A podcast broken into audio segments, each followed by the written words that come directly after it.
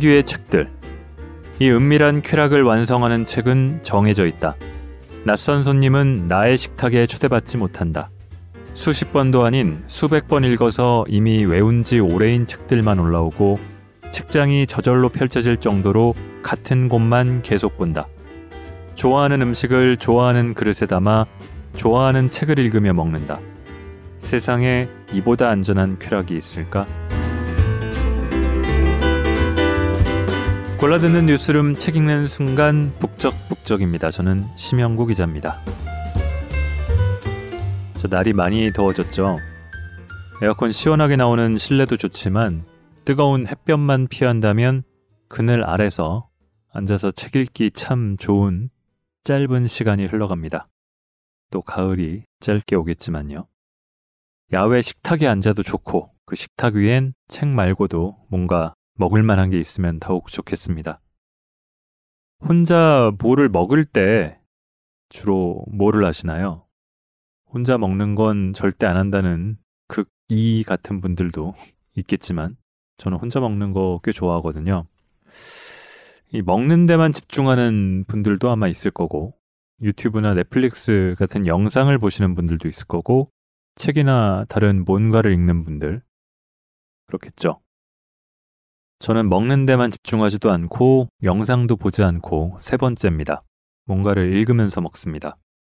제 밥 친구가 책이나 뭔가 읽을 거리라고 할 수 있겠네요. 아무거나 읽진 않고요. 뭔가 먹는 것과 연관된 것을 주로 읽습니다. 또 새로운 걸 찾아 읽기보다는 이전에 읽었던 검증된 것들을 읽습니다. 이전에는 요리 장면과 음식 묘사에 탁월했던 이 부분이 아주 가장 탁월한 것 같아요. 하루키의 에세이를 보기도 했고요. 박찬일 셰프의 책도 많이 읽었고, 또 요네아라 마리의 책들이나 또 허영만 선생의 식객 이것도 즐겨봤던 제 식탁 위의 책들이었습니다. 이 중에 일부는 전자책으로 갖고 있어서 꼭 종이책을 가지고 다니지 않더라도 아무 데서나 가능했고요. 오늘 북적북적에서 함께 읽고 싶은 책은 출간된 지 10년이 넘었습니다. 북적북적에서 읽는 책들 치고는 꽤 오래된 책인데요. 저는 최근에 알게 되고 읽었습니다. 우연히 중고 서점 하나가 생겼길래 거기 들렀다가 표지도 산뜻하고 제목도 이끌려서 넘겨봤는데 어, 서문을 읽어보니까 아 이거는 너무 공감이 가는 걸 읽어야겠는 걸 하고 마음을 먹게 됐습니다. 정은지 작가가 쓴 내 식탁 위의 책들 낭독으로 간 출판사 앨리스에 감사드립니다. 이 정은지 작가는 번역가면서 글쟁이라고 스스로를 소개했는데요. 찾아보니까 여러 매체의 칼럼을 썼는데 번역서 말고는 자기가 쓴 책으로는 이 책이 유일한 것 같습니다. 좀 의아했습니다. 왜 다음에는 안 쓰셨지? 하고요. 책을 내며를 먼저 읽겠습니다.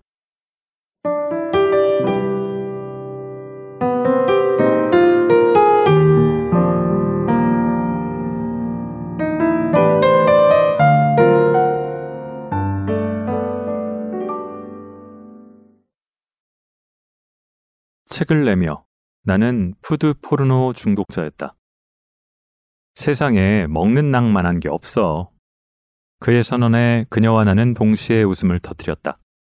제철을 맞아 기름이 오른 방어회와 노릇노릇하게 구운 도미머리와 양이 적어 원통한 성게알을 숨도 안 쉬고 해치운 직후였다. 지당한 말씀. 좋아하는 사람과 좋아하는 것을 먹는 것보다 좋은 일은 별로 없다. 하지만 그 화기애애한 자리에서는 차마 말하지 못한 비밀이 있다. 나는 혼자 먹는 밥이 더 좋다. 왜냐하면 더 탐욕스럽게 온전히 먹는 것에만 몰두할 수 있기 때문이다. 정말 좋아하는 것은 그래서 혼자 먹는다. 어떤 날은 뱃속에 마늘을 가득 채워 통째로 구운 닭에 서늘한 맥주를, 어떤 날은 비계가 매콤하게 녹아드는 돼지 불고기에 밥 많이, 또 어떤 날은 생크림을 듬뿍 넣고 무쇠 팬에 구운 스콘에 싸구려 찻잎으로 독하게 끓인 마살라 차이를. 나는 설거지를 두려워하지 않는다. 오랫동안 모은 그릇들을 마음껏 늘어놓고 나 혼자만을 위한 상을 차린다. 그리고 마지막 순간 서가로 간다. 식탁 위의 책들. 이 은밀한 쾌락을 완성하는 책은 정해져 있다. 낯선 손님은 나의 식탁에 초대받지 못한다. 수십 번도 아닌 수백 번 읽어서 이미 외운 지 오래인 책들만 올라오고 책장이 저절로 펼쳐질 정도로 같은 곳만 계속 본다. 좋아하는 음식을 좋아하는 그릇에 담아 좋아하는 책을 읽으며 먹는다. 세상에 이보다 안전한 쾌락이 있을까? 어릴 때부터 나는 먹는 이야기에 집착했다. 주인공이야 왕위를 빼앗기건 해적에게 납치당하건 배가 난파해 무인도에 떠내려가건 내버려 두고 그들이 뇌조를 굽거나 알뿌리를 캐는 장면에만 쉼취했다. 오랫동안 굶주리다 간신히 발견한 굴 껍질에 칼을 밀어넣고 억지로 비튼다. 입을 바싹 대고 욕심 사납게 빨아들인다. 턱으로 흘러내리는 비릿한 냄새를 나는 맡을 수 있었다. 죽음의 무도에서 스티븐 킹은 말했다. 자신이 호러에 탐닉하는 것은 상상력 때문이라고. 내가 먹는 장면만, 오직 먹는 장면만 보고 또 본 이유는 그거였다. 그림이 아니라 그리기에 그 힘은 오히려 강했다. 단호히 말하지만 세상에 아직 못 먹은 음식보다 맛있는 음식은 없다. 나는 상상하고 상상하고 상상했다. 인터넷의 발명은 상상의 세계를 현실로 소환했다. 웹을 뒤지다 보니 나 말고도 먹는 이야기에 집착하는 사람들이 있었다. 세상은 그들을, 그리고 물론 나를 푸드 포르노 중독자라고 부른다. 푸드 포르노는 1990년대 후반 즈음 생긴 말이다. 섹스 대신 음식이 욕망의 대상이 되어 성기 대신 침샘과 위장을 자극하는 글이나 사진이나 영상을 말한다. 이는 놀라운 속도로 확산되었고 지금도 여전히 확산 중이다. 위키피디아 미국판의 cooking show 항목에서 꼽는 유명 TV 프로그램만 100개에 달하며 미국 아마존에는 지난 한 달 사이에만 2,000종에 가까운 음식 관련 서적이 올라왔다. 고전 소설을 주로 출간하던 유서 깊은 출판사 모던 라이브러리는 모던 라이브러리 푸드라는 이름으로 음식 관련 픽션 및 논픽션을 내고 있으며 펭귄 출판사에도 펭귄 그레이트 푸드 시리즈가 있다. 책이나 영화도 있지만 웹이야말로 푸드 포르노의 천국이다. 트래픽이 있는 곳에는 먹을 게 있고 먹을 게 있는 곳에는 트래픽이 있다.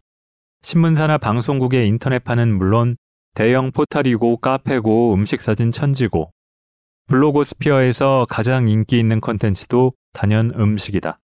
오늘날 음식 사진 없이 운영될 수 있는 개인 블로그가 얼마나 될까?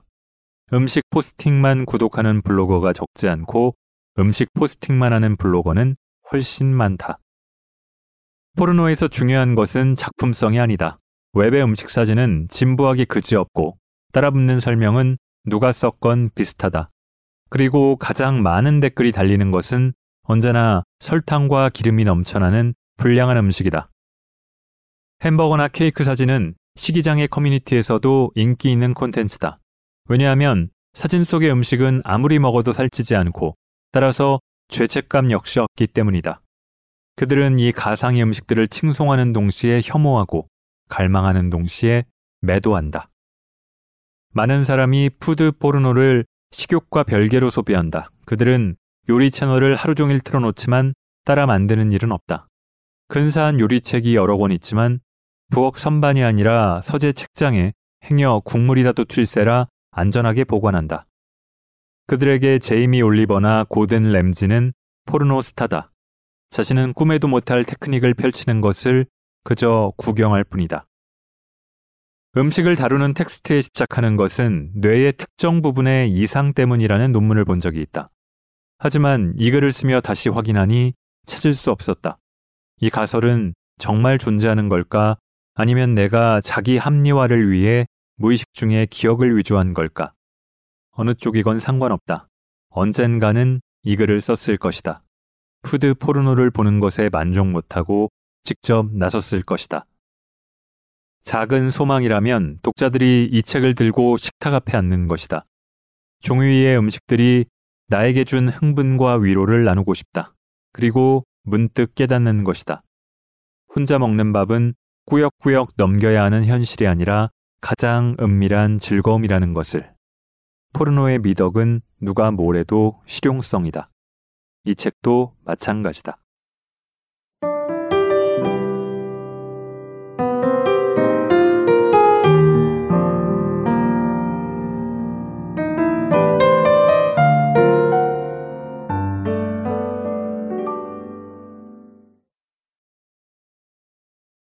자, 먹방의 시대가 탄생하기 전에 나왔던 책입니다. 2012년에 1쇄가 나왔다는 걸 감안하면은 앞서갔던 책이죠. 아니면은 먹방 전에도 푸드 포르노의 시대는 이미 와 있었는데 제가 잘 몰랐던 것 같기도 하고요.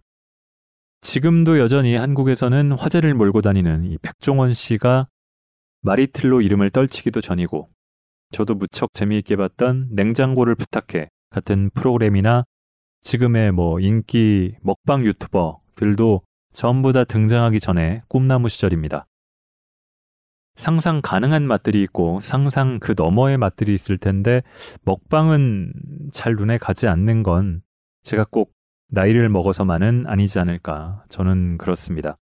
이 책의 표현처럼 영상보다도 오히려 활자의 맛이 책을 맛보고 미식 독서를 하는 게 더 현실의 맛과 어우러져서 맛 그 이상의 맛을 내기 때문 아닐까. 너무 강한 시각 자극보다는 활자를 통해 걸러진 자극이 그래도 더 나아설까. 혼자 먹는 그냥 그런 맛을, 보통의 맛을 몇 곱절 상승시켜 주기 때문 아닐까 하는 생각도 해봤습니다. 이 책에는 모두 20권의 책, 그리고 그 책에 등장하는 음식과 먹는 장면 등이 녹아서 담겨 있습니다. 대부분은 제가 읽거나 읽지는 않았더라도 알고 있는 책들인데 생소한 책도 몇 권 있네요. 그래서 뭐를 읽을까 하다가 아무래도 저의 식탁 위의 책 중에서도 최애 도서 중 하나인 이건 그 저자 중 하나인 이건 안 읽을 수가 없네요. 하루키 그리고 알랭드 보통의 글을 읽겠습니다.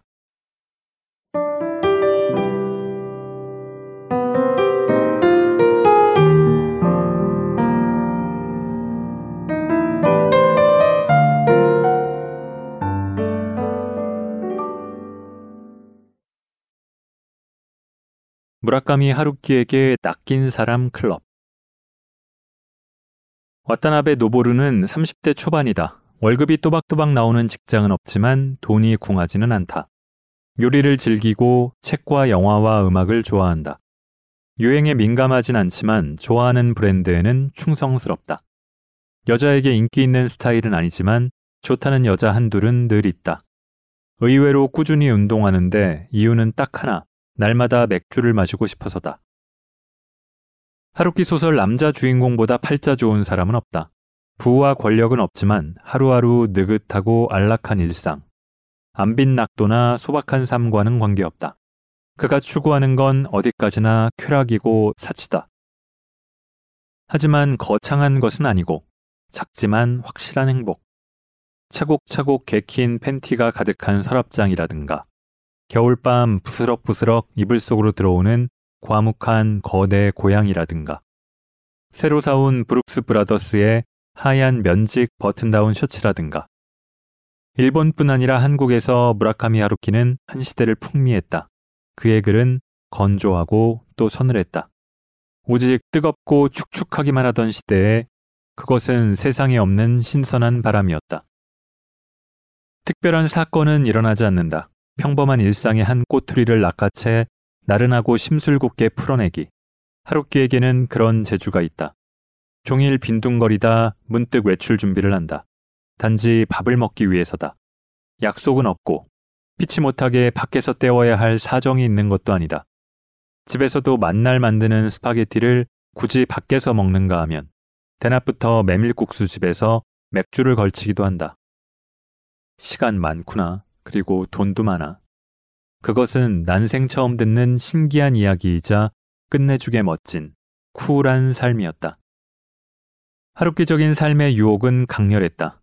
소확행의 지지자가 속출했는데 그들은 특히 하루키의 단골집 토끼정에 흥분했다. 그곳은 한적한 주택가에 있다. 간판은 없고 입에서 입으로 전해지는 평판만으로 장사한다. 10명이면 꽉 차는 작은 가게로 주인 혼자 일하지만 어수선한 느낌은 없다. 주인은 수수께끼 같은 인물이다. 인상은 나쁘지 않지만 목덜미에 칼자국이 있다. 원래 조직폭력배였다는 소문이다. 메뉴는 딱 둘이다. 매일 바뀌는 정식에는 보리밥에 바지락 된장국, 큰 그릇에 한가득 담긴 양배추 샐러드와 신선한 야채 절임, 시금치 나물이나 버섯 초무침이 나온다. 고로케 정식에는 제법 큰 고로케가 두 개인데 감자랑 쇠고기 말고는 아무것도 들어있지 않다. 젓가락으로 꾹 누르듯 잘라 입에 넣는다. 겉은 바삭하고 속은 녹아들 듯 뜨겁다. 하나는 그냥 먹고 나머지 하나에는 특제 소스를 뿌려 먹는다. 점점 줄어드는 맥주와 고로케를 야금야금 먹으며 느끼는 행복은 각별하다. 분명 사소하지만 그래도 확실하다. 하루키는 진구구장 외야석에서 맥주를 마시며 혼자 야구를 보고 있었다. 야쿠르트 스왈로즈의 데이브 힐튼이 2루타를 때린 순간 자신이 소설을 쓸 수 있다는 사실을 깨달았다. 그는 29살이었고 재즈바를 운영하고 있었다. 매일 영업이 끝나면 글을 썼고 7개월 후 완성했다. 그 소설이 바람의 노래를 들어라 다. 데뷔작으로 군조 신인 문학상을 탔지만 가게는 그만두지 않았다. 그 후로도 몇 년이나 가게를 운영하며 밤에만 글을 썼고 가게를 그만둔 후에도 매일 정해진 시간에 책상으로 출근하고 퇴근했다. 소설 쓰기는 어디까지나 일상의 일부지 일상을 팽개치고 매달려야 하는 무언가가 아니라고 생각했기 때문이다. 1986년부터 89년까지 하루키는 3년간 유럽에 머물렀다. 여행으로 들락거린 게 아니라 이탈리아와 그리스에 아예 집을 구해 살았다. 그것은 여행이 아니라 일상이었다.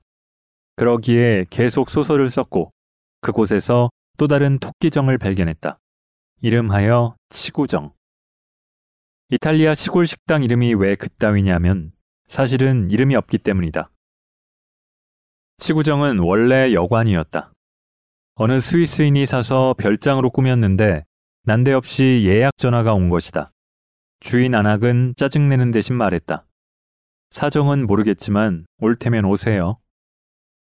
아침마다 주인이 졸린 눈을 비비며 차를 몰고 가 막 구워낸 크루아상과 롤빵을 사온다. 커다란 접시에 가지런히 담은 햄과 치즈, 아침에 나온 계란으로 만든 스크램블드 에그, 갓 짠 주스와 커피가 있고 프루트 칵테일, 뜰에서 딴 과일들, 애플파이까지 나온다. 점심과 저녁은 동네 식당으로 슬슬 걸어가서 먹는다. 야외 테이블에 파스타, 버섯과 쇠고기 요리, 여름 야채 무스, 가지 그라탱이 차려진다. 디저트는 초콜릿 무스다. 배 꺼트릴 겸 산책이라도 나가면 여관 강아지가 신나서 쫓아온다. 숲속으로 들어가면 벗었다는 아저씨가 우렁차게 인사한다. 밤에는 토끼랑 멧돼지가 포도나 살구를 훔쳐 먹으러 온단다. 일본을 떠날 때 하루키는 37살, 데뷔 8년 차였다. 대단한 인기 작가는 아니라도 전업 작가로 살 정도는 되었다. 30대를 넘기면서부터 그는 줄곧 생각했다. 40살이라는 나이는 하나의 전환점이라고.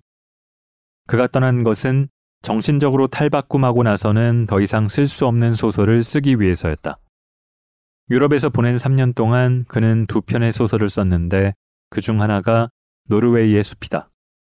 이 책이 10만 부 팔리자 하루키는 자신이 많은 사람들에게 사랑받는다고 생각했다. 하지만 100만 부를 넘기자 고독해졌다. 지치고 혼란스러웠다. 그렇지만 그 고독과 혼란은 오래가지 않았다. 좋은 쪽이건 나쁜 쪽이건 그는 자신의 위치를 받아들인 것으로 보인다. 노르웨이의 숲 이후 하루키는 일본을 대표하는 작가 반열에 올랐고 지금은 현역 일본 작가 중 가장 유력한 노벨 문학상 후보로 거론되기까지 한다. 2009년 그는 이순의 나이에 1Q84를 내놓는다. 한국에 다시 한번 하루키 열풍이 불었지만 나는 읽지 않았다. 그도 변했지만 나도 변했기 때문이다. 15년 전 나는 결심했다. 언젠가는 토끼정을 찾아 일본으로 가겠다고. 지금은 그럴 생각이 없다. 그런 가게는 존재하지 않기 때문이다. 토끼정은 너무 근사하다. 너무나 하루키적으로 근사한 이야기라서 사실일 리가 없다. 그래서 실망했다는 건 아니다. 토끼정이 단지 하루키의 희망사항이라도 상관없다. 누가 뭐래도 그는 허구를 지어내는 일상을 가진 사람 아닌가. 내가 홀린 건 그 허구였고 그 진위를 굳이 확인할 필요는 없다. 나는 단지 더 이상 그의 이야기에 매혹되지 않을 뿐이다.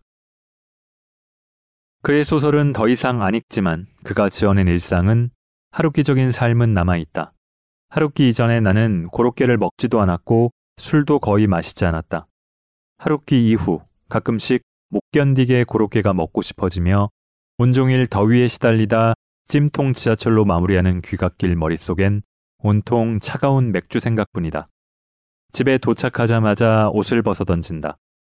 찬물을 뒤집어 쓴 후 서늘한 새 옷으로 갈아입고 다리를 쭉 펴고 앉는다.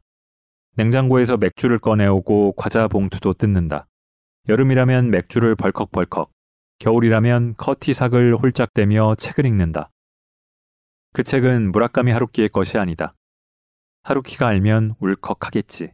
하지만 와타나베 노보루라면 최소한 겉으로는 모른 척 할 것이다.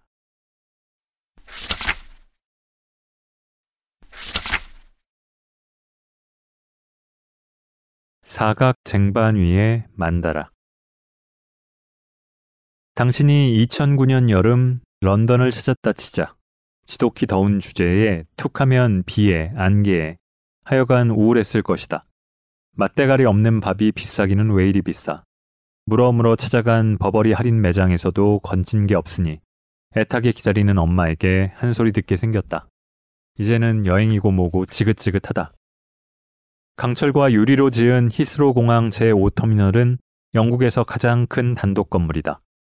까마득하게 높은 천장 아래 책상이 있고 탄산수병, 유리컵, 그리고 노트북이 올라 있다. 아무리 봐도 공항 직원 같지 않은 남자가 앉아 있는데 노트북 화면 대신 지나가는 사람들 얼굴만 쳐다본다. 저건 웬 대머리야? 그것은 알랭드 보통의 대머리였다.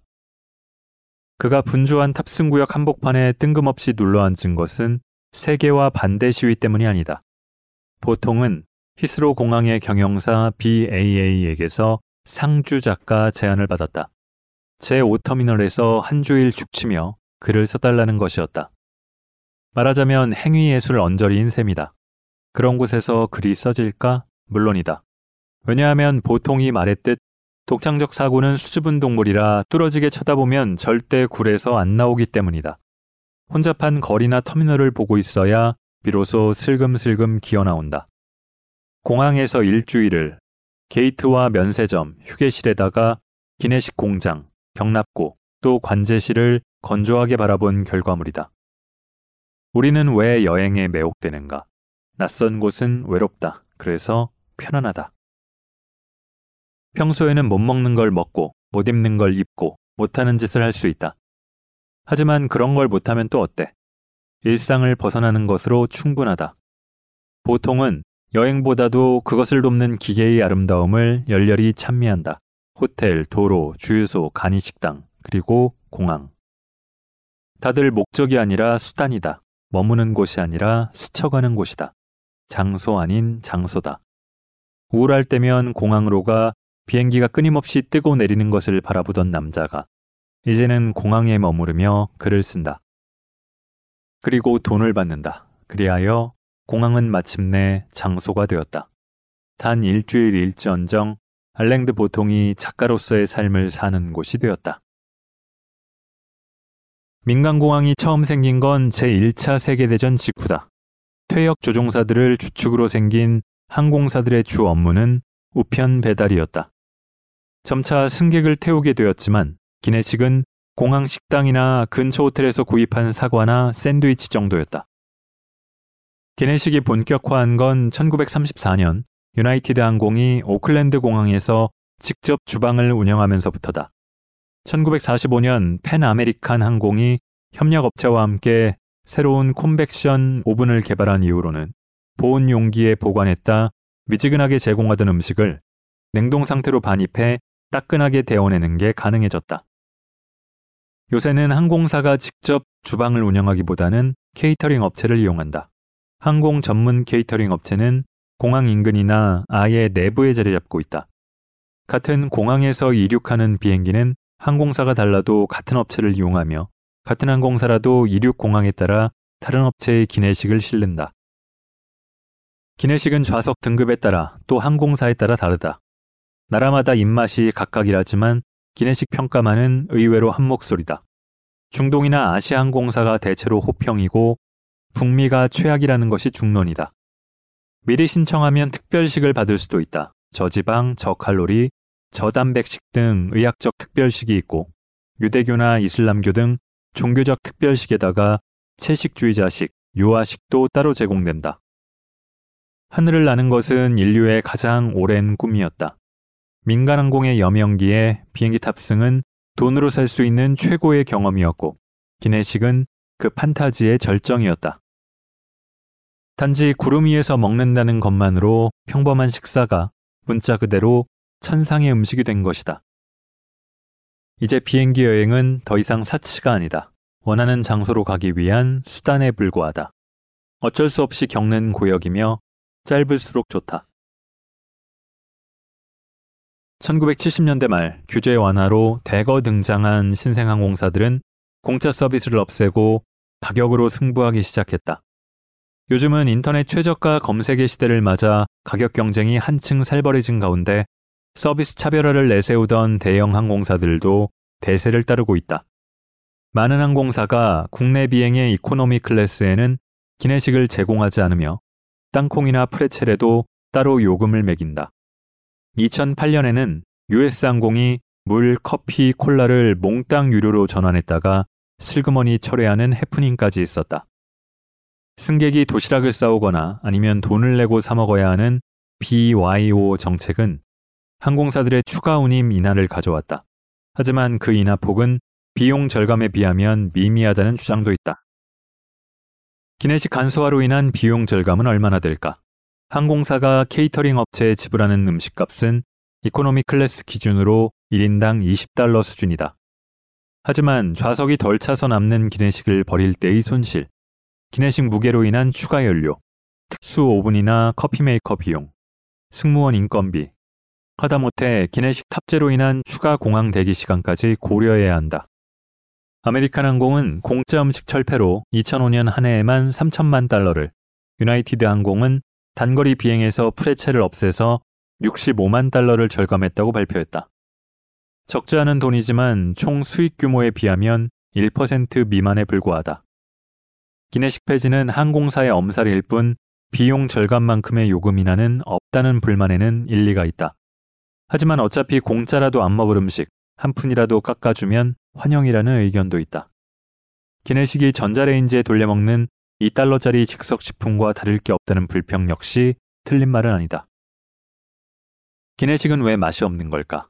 너무 많은 양을, 그것도 이륙 시간에 맞춰 급하게 준비하는 게 문제다. 보통이 견학한 케이터링 회사 게이트 구르메가 매일 조리하는 기내식은 68만 5천 인분에 달한다. 거기다 혹시 이륙 시간이 변경이라도 된다 치면 식어 빠진 걸 다시 데우고 또 데운다. 이래놓고 맛있으면 오히려 이상하다. 높은 고도와 기내 소음이 음식 맛과 미료의 기능에 간섭한다는 얘기도 있다. 음식은 뻑뻑해지고 풍미를 잃는 한편 승객들은 맛을 제대로 못 느끼게 되는 것이다. 기내식이 죽도록 짠 건 그 때문이다. 하지만 맛보다 더 큰 문제는 안전이다. 고립된 공간에서 발생하는 집단 식중독은 엄청난 결과를 가져올 수 있다. 1992년 아르헨티나 항공 기내식의 새우가 콜레라균에 오염되는 사고가 발생했는데 여럿이 발병하고 사망자도 한 명 나왔다. 2010년 미국 식품의약안전청 보고서에 의하면 세계에서 가장 큰 케이터링 업체 세 곳의 주방에서 죽은 바퀴벌레와 파리를 필두로 온갖 규정 위반이 발견되었다고 한다. 기내식은 맛없다, 또 더럽다. 하지만 많은 사람이 그 맛없고 더러운 음식을 사랑한다. 좁아터진 좌석에 갇혀 팔꿈치도 제대로 못 움직이면서도 열심히 플라스틱 포크를 놀리고 뒷자리 버르장머리 없는 애새끼가 툭하면 걷어차는 것도 묵묵히 참는다. 기내식 대신 깎아주는 돈이면 근사한 식당에서 제대로 된 음식을 포장해 올 수도 있다. 하지만 기내식에는 맛있는 한 끼 음식 이상의 무언가가 있다. 세상에는 기내식 전문 사이트라는 게 있다. Airline Meal 닷넷이나 Airplane Food 닷넷에는 똑같은 음식을 찍은 구도마저 똑같은 사진들이 연신 올라오고 사람들은 똑같은 댓글을 부지런히 단다. 믿거나 말거나 기내식 노스탤지어라는 것까지 있다. 노스웨스턴 대학 도서관에서 개설한 기내식 체험 사이트에는 1950년대부터의 기내식 메뉴가 올라 있다. 이를테면 1963년 워싱턴에서 덴버로 가는 유나이티드 항공의 기내식은 랍스타 칵테일, 밥과 브로콜리를 곁들인 닭, 초콜릿 케이크다. 사진조차 없는 메뉴를 보며 다들 무슨 꿈을 꾸는 걸까? 우리는 왜 기내식에 매혹될까? 나를 홀리는 것은 여행 자체보다는 그것에 대한 기대다. 왜냐하면 환상은 언제나 현실보다 우월하며 기만은 필연적으로 진실보다 달콤하기 때문이다. 그리고 그 기대가 최고조에 달하는 것은 비행기에서 싸구려 쟁반을 받아들고 플라스틱 뚜껑을 여는 순간이다. 사각 쟁반 위에 우주가 자기 완결적 세계가 있다. 기내식은 여행의 완벽한 축도인 동시에 여행자의 만다라다. 빼곡하게 들어찬 플라스틱 용기들은 무의식적인 여행자의 상징이고 우리의 완전한 집중을 이끌어낸다. 보통은 현대의 비인간성에 탄식하지 않는다. 그는 소외와 고립에 오히려 매혹되는 종류의 사람이다. 보통에게 공항은 현대 세계 상상력의 중심이며 세계화, 환경 파괴, 가족 붕괴, 그 밖에도 모더니티의 모든 테마가 콘크리트의 형태를 빌어 장엄하게 표현된다. 그는 출간 후 가진 인터뷰에서 공항으로 돌아가고 싶다고 고백했다. 나도 그러고 싶다. 언젠가 나를 잡아 공항에서 하루 종일 머물고 싶다. 분주한 사람들을 구경하며 마음 놓고 길을 잃고 싶다.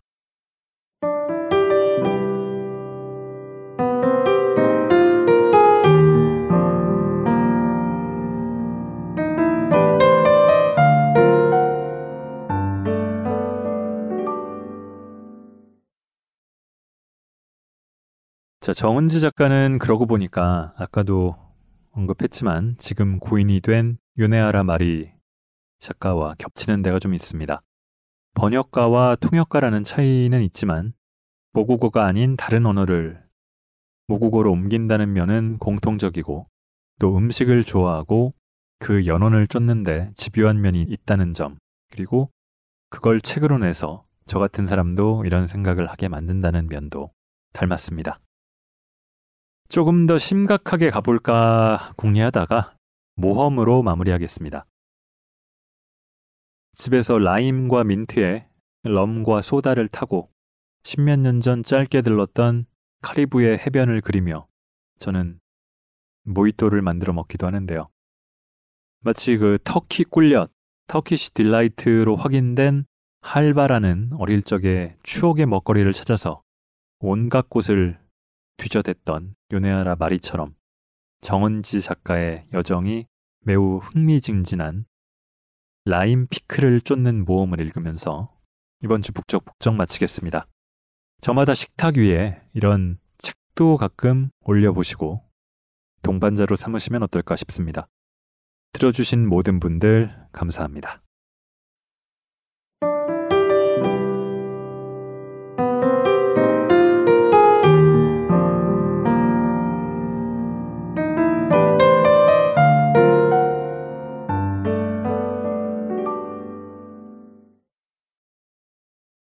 라임 피크를 쫓는 모험. 고아 소녀가 대학에 간다. 수업은 즐겁고 죽어라 노력해 성적도 좋다. 문제는 쉬는 시간이다.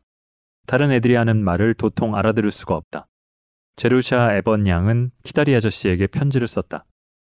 작은 아씨들을 안 읽은 건 온 학교에 저 혼자예요. 조용히 나가서 책을 사왔습니다. 다음에 또 소금에 절인 라임 얘기가 나오면 무슨 소린지 알겠죠. 나는 고아원에서 자라지 않았고 작은 아씨들도 읽었다. 그렇지만 소금에 절인 라임이라니 그런 건 듣도 보도 못했다. 내가 작은 아씨들을 읽은 것은 출판사건 독자건 저작권 개념이 희미하던 시절이다. 그 무렵 번역서들은 문제가 많았다. 실수로 틀린 데야 그렇다 치자. 엿장수 마음대로 뺄 건 빼고 줄일 건 줄이는가 하면 가끔은 옮긴이나 편집자가 멋대로 끼어들어 주인공의 심정을 주절주절 해설하기도 했다. 내가 읽은 판본의 옮긴이는 소금에 절인 라임 얘기가 중요하지도 재미있지도 않다는 판단을 한 것 같다. 라임 이야기가 무슨 소리인지는 어른이 되어 다른 번역본을 읽은 후에야 알 수 있었다. 학교에서는 언제나 무언가 유행한다. 입은 채 꿰맨 것 같은 바지라든가, 삼디다스 스레빠라든가, 공기놀이라든가. 뜬금없이 나타났다 바람같이 사라지는 쓸데없는 것들에 부모나 선생들은 혀를 차지만 아이들은 목숨을 건다. 에이민의 학교에서 라임은 단순한 주전부리가 아니었다. 그것은 일종의 화폐고 신분의 상징이었다. 아이들은 소금에 절인 라임을 연필, 구슬 반지, 종이 인형과 교환했다. 좋아하는 아이와는 나눠 먹고 싫어하는 아이 앞에서는 약을 올렸다. 라임을 가져온 아이의 인기는 수직으로 상승하는 한편 얻어먹는 아이는 비굴하게 눈치만 살폈다. 라임을 가져온 아침 하늘 높은 줄 모르고 치솟은 에이미의 위신은 라임을 창가에서 내버리며 덩달아 곤두박질 쳤다. 소금에 절인 라임이 도대체 뭐기에, 아니 그 전에 라임이 무엇인지부터 알 수 없었다. 초록색의 자그만한 게 마치 덜 익은 레몬 같은 라임을 내 눈으로 본 것은 그 후로도 오랜 시간이 지난 후다. 라임의 기원에 대해서는 이야기가 분분하다. 하지만 남아시아에서 경작하기 시작해 아랍을 거쳐 유럽으로 그리고 아메리카 대륙으로 전해진 것은 확실하다. 미국에 처음 들어온 것은 key lime 혹은 멕시코 라임이라고 불리는 작고 신맛이 강한 라임이지만 현재 가장 널리 소비되는 것은 타히티, 페르시아 품종이다. 어른의 집념으로 영문판을 뒤지니 소금에 절인 라임은 라임 피클이었다. 피클이라면 오이밖에 모르던 나는 경악했다. 라임으로도 피클을 만든단 말인가? 그게 뭔데? 무슨 맛인데? 놀라지 마시라. 라임 피클을 검색하자 줄줄이 나오는 것은 인도 요리 블로그들이었다. 라임 피클은 인도 요리였다. 정확히 말하면 라임 처트니다. 처트니는 인도식 절임이다. 인도인들은 망고에서 생선까지 모든 처트니로 만든다. 얼마나 흔하게들 먹느냐면 인도 영화에서 가난한 연인들이 반대하는 부모를 설득하며 만날 하는 말이 밥이랑 처트니만 있으면 어떻게든 먹고 산다는 소리다. 반대로 여주인공의 아버지는 늘 딸에게 그 남자랑 결혼하면 처트니만 먹고 살 거라고 경고한다. 라임 처트니를 만드는 법은 이렇다. 라임을 잘 씻어서 물기를 빼고 적당히 썬다. 소금을 넉넉히 뿌려 깨끗한 단지에 차곡차곡 담는다. 볕 좋은 곳에 며칠 둔다. 말랑말랑해지면 큐민, 머스타드, 호로파씨, 터메릭, 칠리가루를 넣고 버무린다. 밀봉에서 빠르면 사흘, 길게는 한 달 이상 두었다 먹는다. 12살짜리 미국 여자아이들이 이 시고 맵고 짠 걸 날마다 학교에 들고 가서 책상 서랍에 숨겨두고 틈날 때마다 빨아먹었다고? 국물이 뚝뚝 떨어질 텐데 맨손으로? 말도 안 돼. 다시 인터넷을 뒤지니 전 세계에 비슷한 의혹을 가진 사람들이 있었다. 라임 피클의 정체는 로리가 어째서 에이미와 결혼했느냐와 함께 작은 아씨들 애호가들을 괴롭히는 양대의 의혹이었다. 처트니가 아니라면 그럼 뭔가? 저장식품 커뮤니티에서 특히 의견이 분분했다. 라임 껍질을 벗겨야 한다. 아니다. 설탕을 넣어라. 넣지 마라. 식초에 절여야 한다. 아니, 브랜디에 절여라. 그 와중에 이것이야말로 작은 아씨들의 라임 피클이라고 단언하는 사람이 나타났다. 하지만 그가 걸어놓은 링크는 끊겨 있었다. 좌절하고 있는데 메사추세츠주에서 보낸 어린 시절에 라임 피클을 먹어봤다는 사람이 나타났다. 식품점의 과자와 아이스크림 매대 옆 큰 단지에 담아두고 한 개에 5센트씩에 팔았단다. 메사추세츠, 메인, 버몬트, 뉴햄프셔, 로드아일랜드, 코네티컷 등 미국 북동쪽 6개 주를 뉴 잉글랜드라고 부른다. 유럽 이민자들이 가장 먼저 정착한 곳이며 보스턴을 중심으로 미국 문학, 철학, 교육의 첫 움직임이 태동한 지역이기도 하다. 루이자 메이 올콧은 1832년 뉴 잉글랜드의 전통 속에서 태어났고 1869년 작은 아씨들을 썼고 1888년 죽었다. 작은 아씨들의 배경도 초판을 낸 출판사의 소재도 뉴 잉글랜드다. 나는 드디어 잡은 희미한 실마리를 끈질기게 추적했고 마침내 린다 지트리의 책 즐거운 피클 만들기에서 답을 찾았다. 19세기 후반 보스턴의 라임 수요는 서인도에서 수확한 라임에 의해 충족되었다.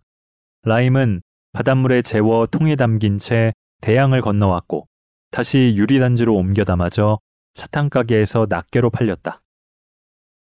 수입업자들은 라임이 높은 관세가 붙는 생과일이 아닌 피클로 분류되게 하려고 로비를 벌였고 덕분에 이는 아이들이 쉽게 사먹을 수 있는 값싼 간식거리가 되었다. 뉴 잉글랜드의 선생들은 아이들이 라임 피클을 수업 시간에도 계속 씹고 빨고 교환하는 것에 진절머리를 냈고 결국 라임을 학교에서 영원히 금지하기에 이르렀다. 의사들 역시 라임을 비난했다. 1869년 보스턴의 한 의사는 라임 피클은 부자연스럽고 언어 도단적인 물건이라고 비난하며 아이들을 영양 결핍으로 만든다고 주장하기도 했다. 하지만 부모들은 아이들이 라임 피클 먹는 것에 관대했는데 거기에는 이유가 있다. 클램 차우더, 베이크트 빈, 칠면조구이, 애플파이, 메이플 시럽. 뉴 잉글랜드의 전통 요리는 이런 것들이다. 신선한 야채와 과일을 먹을 기회가 별로 없어서 괴혈병이 비교적 흔했다. 비타민의 존재는 그때까지 발견되지 않았지만 감귤류가 괴혈병 증상을 호전시킨다는 사실만은 다들 알고 있었다. 에이미와 친구들이 라임 피클에 몰두한 건 역시 어쩌면 가벼운 괴혈병 때문이었을지 모른다. 에이미의 라임 피클을 먹어보고 싶은가? 방법은 간단하다. 큼직한 품종 말고 자그마한 키라임을 가능한 한 신선하고 잘 익은 것으로 구한다. 잘 씻어 물기를 빼고 물 한 컵당 피클용 소금 1테이블 스푼을 넣은 절임액에 통째로 담근다. 단지에 담아 냉장고에 3주 동안 둔다. 에이미처럼 그냥 먹어도 되고 샐러드나 살사 아니면 셔벳을 만들 수도 있다. 라임 피클을 추적하다 보니 로리가 어째서 조가 아닌 에이미와 결혼했는지에 대한 실마리도 덩달아 얻었다. 조의 모델은 올콧 자신이었다. 그녀는 평생 혼자 살았고 조 역시 독신이 어울린다고 믿었다. 하지만 출판사는 생각이 달랐다. 미국 고전 문학을 내는 비영리 출판사인 라이브러리 오브 아메리카에서 2005년에 낸 작은 아씨들의 해설에서 편집자 일레인 쇼월터는 올콧의 편지를 인용한다. 올콧은 조가 문자 그대로 미혼 여성으로 남아있어야 한다 라고 말했지만 독자들은 조가 행복을 찾는 걸 보고 싶어 한다는 게 당시 출판사의 입장이었다. 그녀는 다음 권에서 결국 조를 결혼시켰다. 하지만 바람직한 남편과는 거리가 먼 웃기는 짝을 찾아주는 것으로 분을 풀었다고 한다. 모든 수수께끼가 해결되고 나니 남은 것은 뜬금없이 즐겨찾기 된 엄청난 수의 인도 요리 블로그들 뿐이었다. 당장 만들어 보기로 했다. 에이미의 라임 피클이 아닌 매콤한 라임 처트니를. 나는 어린 여자애가 아니고 매일 종합 비타민을 먹으며 인도 음식에 열렬한 팬이니까. 라임 대신 레몬 8개를 사와 깨끗이 손질했다. 4등분의 소금을 뿌리고 유리병에 담아 베란다에 내놓았다. 하루에 두 번씩 뒤집으며 애지중지 관리할 예정이었는데 아뿔싸 대뜸 몸살이 난 것이다. 고열에 시달리다 보니 레몬 처트니는 뒷전이 되었다. 열이 내리자마자 베란다로 내달렸지만 이미 늦었다. 나는 이를 북북 깔며 하얗게 곰팡이가 핀 레몬을 내다버리고 뜨거운 물로 항아리를 박박 닦았다. 언젠가는 다시 도전할 것이다. 당장은 기력이 딸리고 의욕도 없지만 지금은 라임을 사와 모히토나 만들어야겠다. 사탕수수 시럽이 없는 게 아쉽지만 대신 민트는 듬뿍 넣어야지. 탄산수는 조금만, 럼은 흥청망청 넣고 호쾌하게 들이켜면 피클을 찾는 모험에서의 무사 귀환을 축하하기에 부족하지 않을 것이다.